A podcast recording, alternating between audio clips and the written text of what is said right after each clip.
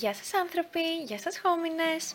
Είμαι η Ελένη και είμαι εδώ με την Ειρήνη σε ένα ακόμα επεισόδιο του Hominy Stock για να συζητήσουμε παρέα για μια σειρά που παρακολουθήσαμε και οι δύο και εν τέλει μας έδωσε πάρα πολλά ερεθίσματα για μια πολύ γόνιμη κουβέντα.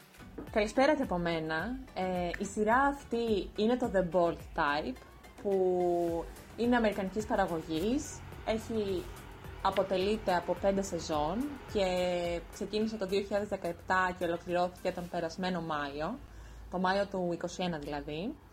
Και πρόκειται για μία σειρά που είναι βασισμένη όπως λέγεται, έχει πάρει έμπνευση δηλαδή από το πολύ γνωστό ε, περιοδικό το Cosmopolitan και αφορά στην ιστορία τριών κοριτσιών που εργάζονται ουσιαστικά σε αυτό το περιοδικό, που στη συγκεκριμένη περίπτωση ονομάζεται Scarlett, ε, και βλέπουμε εκεί τις ζωές τους, τις περιπέτειές τους, τους προβληματισμούς τους.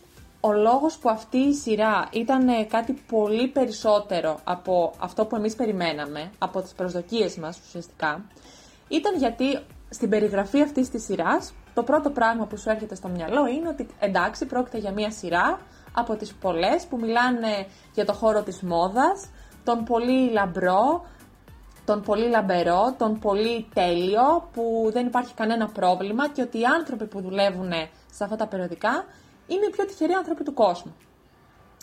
Ε, παρόλα αυτά, το The Bold Type αποδείχτηκε όλα τα αντίθετα από αυτά που, που περιέγραψα αυτή τη στιγμή. Μας ε, άνοιξε την πόρτα σε έναν κόσμο πολύ έθραυστο, με πολλά προβλήματα, πολλά λάθη και το πώς θα βρούμε τη δύναμη και το κουράγιο να πάμε κόντρα σε όλα αυτά και στο τέλος να δημιουργήσουμε κάτι καλύτερο. Για ένα καλύτερο μέλλον δηλαδή και έναν καλύτερο κόσμο. Παρ' όλα αυτά παραμένει ένα πολύ λαμπερό σοου, τον οποίο οι πρωταγωνιστές ε, παρευρίσκονται πολύ συχνά σε φάνση ε, γκαλά, ε, φοράνε πολύ ακριβά ρούχα, αλλά ταυτόχρονα και αυτό που μας έδωσε αυτό το ερέθισμα να, να ανοίξουμε τα μικρόφωνά μας ήταν το ότι αφορά τρεις millennials στον πυρήνα του ε, και το περιβάλλον τους το οποίο φαίνεται να προβληματίζεται με τα ίδια προβλήματα του 21ου αιώνα που προβληματίζουν όλους μας.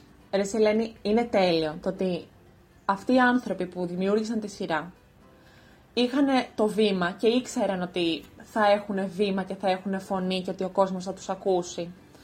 Και αντί να δημιουργήσουν ακόμα ένα τέλειο σοου που θα απευθύνεται ε, σε γυναίκες κατά βάση ε, και να λέει πόσο τέλειος είναι αυτός ο κόσμος και ουσιαστικά όλες εμείς που θα το βλέπαμε θα ζηλεύαμε τον κόσμο αυτό και τους ανθρώπους του, επέλεξαν να κάνουν ακριβώς το αντίθετο. Εννοείται ότι το show σε πάρα πολλές ε, στιγμές υπερβάλλει, γιατί, πρέπει, γιατί είναι ένα τηλεοπτικό show που πρέπει να δείξει κάποια πράγματα σε μεγαλύτερο βαθμό.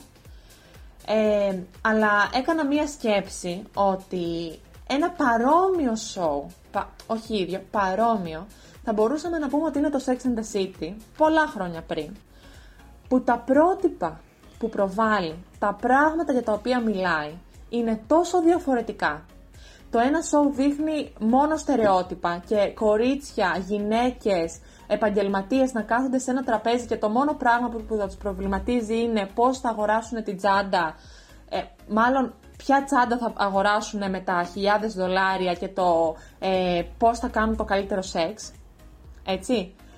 Ενώ και, προ, και έδειξαν αυτό το πρότυπο προς τα έξω, ενώ σήμερα βλέπουμε μια τηλεοπτική σειρά του ίδιου βεληνικούς με κορίτσια, όχι σαραντάρες, στα 25 με 30 mm τους, να κάθονται στο τραπέζι με τις πιτζάμες τους, να κλαίνε, να έχουν προβλήματα για το μόλις απολύθηκαν και το πώς θα πληρώσουν το ενίκιο για το ότι έμαθαν ότι ας πούμε έχουν ένα γονίδιο ε, από την οικογένειά τους που αυτό θα τους προκαλέσει μία ασθένεια στο μέλλον. Ε, η άλλη να προβληματίζεται γιατί ε, προσπαθεί να τα βάλει με το συμβούλιο των εκδόσεων του περιοδικού που αποτελείται από μεσήλικες, λευκούς, straight άντρες και θέλει να μιλήσει ας πούμε για το φεμινισμό στο περιοδικό. Αυτά τα πράγματα όπως είπες και εσύ είναι παρόντα, είναι σύγχρονα και το ότι οι δημιουργοί αυτής της σειράς επέλεξαν να μιλήσουν για όλα αυτά που μας απασχολούν σήμερα και να σπάσουν αυτά τα στερεότυπα του παρελθόντος, δείχνει ότι η εποχή έχει αλλάξει. Και νομίζω ότι είμαστε πάρα πολύ χαρούμενες γι' αυτό, γιατί όλα αυτά για τα οποία μιλάμε, πλέον αυτά είναι, είναι απόδειξη. Και μάλιστα αυτή η σειρά έχει ξεκινήσει από το 2017. Δεν είναι τώρα το 20, το 21. Ναι, και το να δημιουργήσουν κάτι καινούριο που παρόλα αυτά θα έδειχνε κάτι παλιό ήταν νομίζω για τους παραγωγούς και, το... και τους συντελεστές της σειράς το μόνο εύκολο. Εκεί που θέλω εγώ να σταθώ κυρίως, γιατί σίγουρα δυσκολεύεσαι να ε, βάλεις μπροστά τόσο σημαντικά θέματα. Αλλά εγώ θα, θα σου μιλήσω για το πολύ απλό. Προηγούμενες αντίστοιχες σειρές με κλειστές παρέες κοριτσιών πάντα είχαν και το στοιχείο της αντιζηλίας μεταξύ της παρέας. Μπράβο ρε Ελένη, ναι. Αυτές τις τοξικές, στερεοτυπικές ε, φιλίες σε πάρα πολλά εισαγωγικά μεταξύ γυναικών και κοριτσιών που έχει αναθρέψει ε, ένα τόσο μεγάλο στερεότυπο. Βλέπε Gossip Girl. Βλέπε Gossip Girl, το Girls με τη Λένα Είναι δηλαδή σειρές που επιφανειακά είχαν όλο αυτό το girl power και έδιναν φωνή σε γυναίκες, αλλά πίσω από τη μαγεία έδιναν περισσότερο βάρος σε πράγματα που ήδη υπόνονται για γυναικείες φιλίες και τους έδιναν ακόμη περισσότερο χώρο. Ακριβώς. Εδώ δεν συμβαίνει καθόλου αυτό. Βλέπουμε τρεις κοπέλες που είναι φίλες, έχουν αναπτύξει μια φιλία μέσω του κοινού τους εργασιακού περιβάλλοντος και βλέπουμε αυτή τη φιλία και να έχει κάποιες κρίσεις αλλά ακόμα και, και να εξελίσσεται, αλλά ακόμα και στις κρίσεις αυτές, να αντιμετωπίζετε με μία οριμότητα που δεν έχουμε ξαναδεί στην τηλεόραση. Εγώ τουλάχιστον δεν έχω ξαναδεί. Ναι. Και ότι πάντα η μία καλύπτει την άλλη, την στηρίζει, βάζει τον εαυτό της, ας πούμε, σε δεύτερη μοίρα για να στηρίξει το πρόβλημα ε, της φίλης της το πώς ρε παιδί μου σε όποια φάση κι αν είναι, μόλις εκπέμπει μία σώσ ότι έγινε κάτι, τρέχουν όλες και μαζεύονται. Και επίτρεψέ μου να σταθώ και στον χαρακτήρα της Jacqueline, που είναι ουσιαστικά η editor-in-chief του περιοδικού, που η Jacqueline πιστεύω ότι είναι το, το πρότυπο ε, του αφεντικού που πρέπει να φτάσουμε και του αφεντικού που θα θέλαμε όλοι να έχουμε και αυτό που μου έκανε εντύπωση είναι ότι η Τζάκλιν, σε αντίθεση με όλα όσα έχουμε δει στο παρελθόν, αλλά και στην πραγματική ζωή, δεν, ε, δεν τροφοδοτεί την αντιζηλία και τον ανταγωνισμό ανάμεσα ε, στους συναδέρφους της και σε όλους όσους δουλεύουν για το περιοδικό της, αλλά αντίθετα προσπαθεί να εξελίξει τον καθέναν προσωπικά, προσπαθεί να βγάλει τον καλύτερο εαυτό από τον καθέναν και χαίρεται με τη χαρά του καθενός. Έχουμε δει σε, πολλές, σε πάρα πολλά επεισόδια και πολλές περιπτώσεις να κάνει εκείνη ένα βήμα πίσω, γιατί εκείνη δεν έχει να αποδείξει κάτι και να βγάζει μπροστά τα νέα παιδιά να βγουν στον δρόμο, να πάρουν ρίσκα και τους, ας πούμε, τους δίνει το boost να πάρουν το ρίσκο, γιατί νιώθουν την ασφάλεια οι εργαζόμενοι, ότι ακόμα και να αποτύχουν, εκείνοι θα είναι πίσω στο γραφείο και θα τους βοηθήσει ναι, δημιουργεί ένα κατά βάση ε, πολύ υγιές εργασιακό περιβάλλον. Και αυτό νομίζω ότι είναι το, το πιο σημαντικό.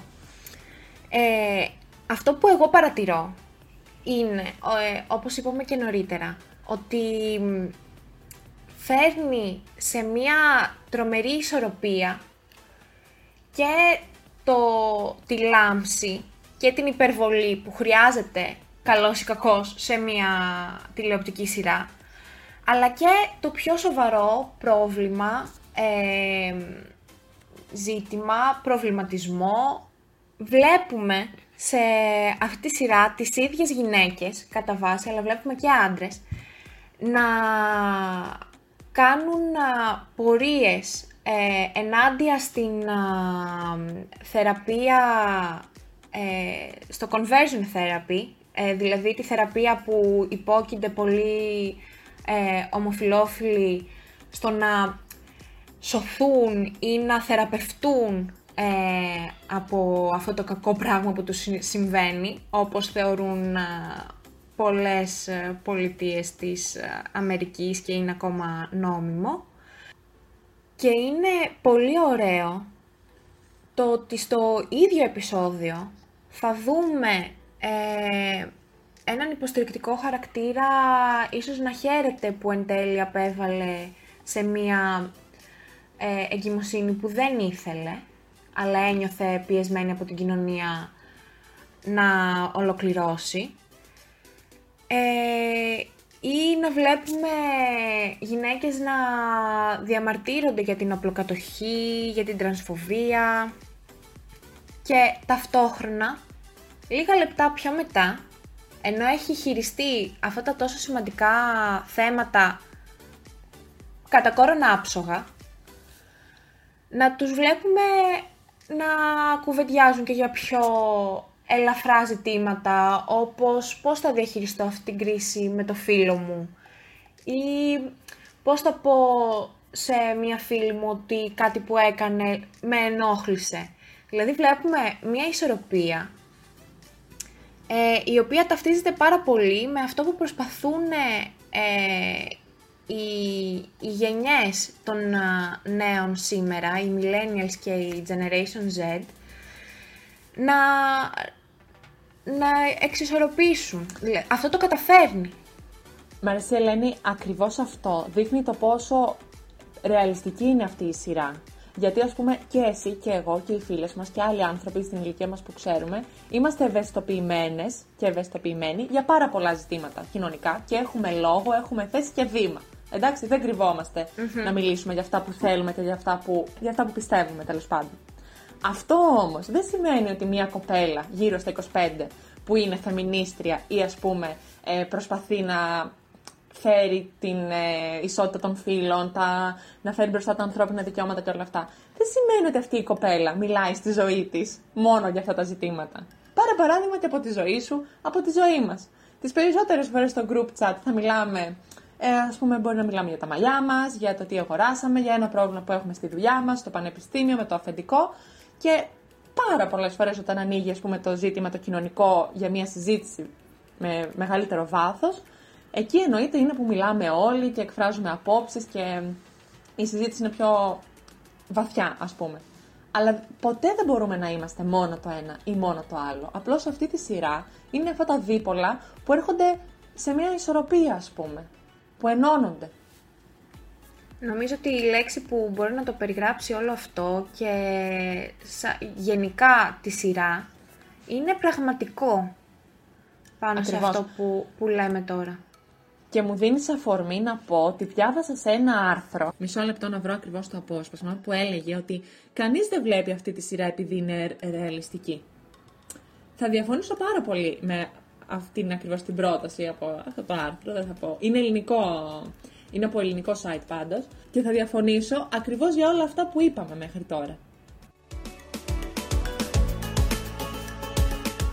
Πολύ σημαντικό σε όλα αυτά τα ζητήματα που έρχονται στο τραπέζι είναι ότι τα τρία κορίτσια έρχονται από διαφορετικά background.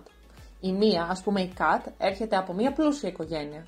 Μπορεί να είναι ε, παιδί ενός έγχρωμου πατέρα και μιας λευκής μητέρας και βλέπουμε να ε, την προβληματίζει και η ταυτότητά της στο, στο έργο. Παρ' όλα αυτά είναι από μια πλούσια οικογένεια, ποτέ δεν την ενόχλησαν τα οικονομικά ζητήματα. Παρ' όλα αυτά, οι άλλες δύο έρχονται από διαφορετικά οικονομικά backgrounds η μία κοπέλα έχει χάσει τη μητέρα της από καρκίνο του μαστού. Η άλλη κοπέλα δεν γνώρισε ποτέ το παρατε... τον πατέρα της, αλλά είχε μια μητέρα με προβλήματα αλκοολισμού. Οπότε βλέπουμε να έρχονται τα διαφορετικά backgrounds και αυτό είναι ότι. Και μου αρέσει ότι αυτό βγαίνει όταν έρχονται ζητήματα κοινωνικά στο τραπέζι, όπως για παράδειγμα η οπλοκατοχή, που τα δύο κορίτσια τσακώθηκαν. Γιατί ε, συγκατοικούσαν και η μία είναι κατά, ήταν κατά της οπλοκατοχής και η άλλη είχε μέσα στο ίδιο σπίτι που έμενε με την φίλη της την καραμπίνα. Και όταν συνειδητοποίησαν ακριβώς τι συνέβη, εκεί ήταν ένα ε, επεισόδιο με πολύ τροφή για σκέψη. Και χαρακτηριστικό παράδειγμα που θέλω να αναφέρω είναι ότι, όπως είπαμε, η Τζέιν, που η μαμά της είχε καρκίνο του μαστού και έχει και αυτή το γονίδιο κτλ. κτλ αποφάσισε τέλος πάντων ότι θέλει να προβεί σε μια θεραπεία. Και συνειδητοποίησε ότι η θεραπεία αυτή ήταν πολύ ακριβή, αλλά δεν την ενοχλούσε κάτι τέτοιο, γιατί θεωρούσε αυτονόητο ότι την καλύπτει η ασφαλειά της. Και όταν κατάλαβε ότι αυτή η θεραπεία δεν καλύπτεται από την ασφαλειά της, γύρισε στο γραφείο, πήγε στη Τζάκλιν, την αρχισυντάκτρια, και η Τζάκλιν την υποστήριξε και πήγαν μαζί στο συμβούλιο, που όπως είπαμε το συμβούλιο αποτελείται από μεσήλικες ε, Αμερικανούς λευκούς straight άντρες, που καταλαβαίνεις ότι τα πράγματα είναι λίγο πολύ στερεοτυπικά εκεί. Και βλέπεις εκεί την αντίθεση που μπαίνουν μέσα στο συμβούλιο, μπαίνει η Τζέιν και αρχίζει να μιλάει ας πούμε για το ότι γιατί ε, έχετε μέσα στην ασφάλεια, στο πακέτο της ασφάλισής μας, ζητήματα που δεν έχουν να κάνουν με, τη γυναί... με τις γυναίκες. Με τη γυναικεία υγεία και, προβλήματα υγείας που απασχολούν ένα πολύ σημαντικό ποσοστό γυναικών. Δεν είναι ότι είναι η μία στις χίλιες, στις δέκα χιλιάδες. Και αυτό άλλαξε στο τέλος. Και όπως ε, σε παρακάτω επεισόδιο είδαμε ότι άλλαξε ε, όχι από το Scarlett, από μία άλλη τέλος πάντων ομάδα της ε, γνωστή της Αμερικής, το The Bell, έτσι όπως που δεν προσλάμβαναν κόσμο που είχαν ιστορικό φυλάκιση στο παρελθόν. Και βλέπεις την Κατ να παλεύει γι' αυτό, να μιλάει γι' αυτό στο ίντερνετ και όλο αυτό να γίνεται viral και εν τέλει να αλλάζει ο κανονισμός. Που είναι πολύ σημαντικό να πούμε ότι η Κατ, ο χαρακτήρας που πάλεψε για να αλλάξει αυτό το κατεστημένο, δεν ήταν το θύμα σε εισαγωγικά της συγκεκριμένης περίπτωσης. Πάλεψε επειδή είδε απλά κάτι να συμβαίνει λάθος. Ακριβώς. Και αυτή είναι η απόδειξη ότι όταν υπάρχει ένα πρόβλημα, μόνο όταν μιλάμε μαζικά μπορούμε να το αλλάξουμε και απλώς πρέπει πλέον να καταλάβουμε τη δύναμη που έχουμε όλοι μας. Όπως έγινε και τις προάλλες στην Ελλάδα με το e-food και πολλές τέτοιες ε, τέλος πάντων εταιρείες. Απλώς για μένα νιώθω ότι είναι η πρώτη φορά που κάπως εμείς αντιλαμβανόμαστε τη δύναμη που έχει το digital. Το πόσο γρήγορα μπορούμε να διαδώσουμε κάτι και το πόση δύναμη έχουμε στα χέρια μας. Κυριολεκτική δύναμη, ρε παιδιά.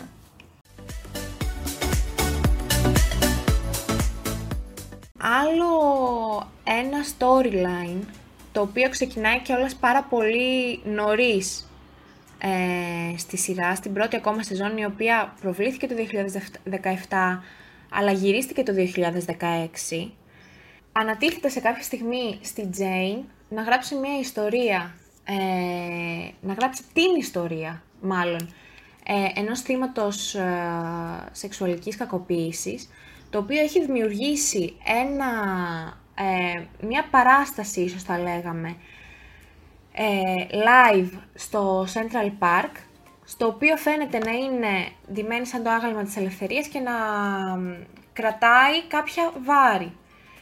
Το point όλης αυτής της α, παράστασης ήταν όταν ένα θύμα περνούσε από δίπλα και ένιωθε αρκετά άνετα, μπορούσε να της ξεφορτώσει ένα βάρος και να το κρατήσει η ίδια. Και βλέπουμε ότι το περιοδικό, ένα τέτοιο ζήτημα, που έχει απασχολήσει τα μίντια ε, πολλάκις, το έχει αντιμετωπίσει με τόση φροντίδα και ευαισθησία. Ενώ αργότερα βλέπουμε την ίδια την Τζάκλιν, την ίδια ε, την editor-in-chief του περιοδικού, να συμμετέχει στην παράσταση και έτσι να, να αποκαλύπτει ότι και η ίδια ήταν ε, και έχει υπάρξει θύμα σεξουαλικής κακοποίησης. Στον εργασιακό χώρο. Στον εργασιακό χώρο.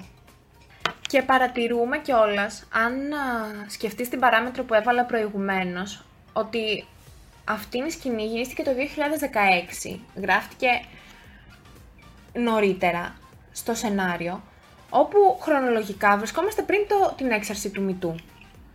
Που σημαίνει ότι υπήρχε αληθινός προβληματισμός από, από άποψη σεναρίου. Και αληθινή θέληση να, να βάλεις κάτι τέτοιο μπροστά σε ένα κοινό το οποίο ήξερες ότι θα, θα ακούσει και θα προβληματιστεί. Και πέρα από αυτό, αναφέρθηκαν και σε σκάνδαλο κακοποίησης στον χώρο της μόδας και πώς συμπεριφέρθηκαν σε όλο αυτό στο κίνημα Μητού με αφετηρία αυτό που έγινε στην πρώτη σεζόν και στις επόμενες σεζόν έγιναν ε, πολλές, όχι μόνο αναφορές, ολόκληρα επεισόδια. Απλώς εμείς τώρα τα λέμε έτσι, γιατί δεν μπορούμε να κάτσουμε να αναλύσουμε κάθε επεισόδιο. Ο φεμινισμός ήταν πάντα στο κέντρο ε, αυτής της σειράς και αυτό που αγάπησα είναι ότι η Τζέιν όταν πήρε τη δική της στήλη, ουσιαστικά ήθελε να γράψει κάτι για το φεμινισμό και το πόσο τέλεια φεμινίστρια είναι και συνειδητοποίησε ότι έχει κάνει κάποιες επιλογές στη ζωή της που δεν είναι τόσο φεμινιστικές ας πούμε. Οπότε αποφάσισε να μιλήσει ουσιαστικά για αυτό το βίωμά της, να το βγάλει έξω στο κοινό και έκανε τη στήλη και δημιούργησε τη στήλη Failing Feminist με όλες τις αποτυχίες ουσιαστικά μιας φεμινίστριας. Γιατί πάρα πολλές φορές όταν κάποιος δηλώνει κάτι είναι σαν όλοι τον περιμένουν στη γωνία, μόλις θα κάνει το αντίθετο για να του την πούνε και να πούνε «Α, εσύ που δηλώνεις φεμινιστής, ακτιβιστής για τα δικαιώματα και την προστασία των ζώων ή του πλανήτη, κάνεις αυτό, κάνεις αυτό, κάνεις αυτό».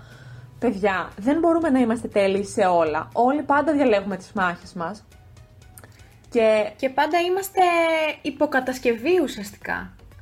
Κάθε μέρα μαθαίνουμε, ειδικά σε τόσο ιδιαίτερα πράγματα όπως ο φεμινισμός, κάθε μέρα μαθαίνουμε και συνειδητοποιούμε προηγούμενα λάθη και το πιο σημαντικό δεν είναι το να τα κάνεις όλα τέλεια. Αυτό εμένα μου δίδαξε η Jane εν τέλει. Δεν είναι να τα κάνεις όλα τέλεια εξ αρχής, αλλά να παραδέχεσαι ότι έκανες το συγκεκριμένο λάθος και να μαθαίνεις από αυτό και να μεγαλώνεις από αυτό. Ακριβώς. Και να βγαίνεις δημόσια, να παραδέχεσαι ουσιαστικά ότι έκανα λάθος, είναι για μένα δείχνει πάρα πολύ μεγάλη δύναμη και όχι ε, αδυναμία.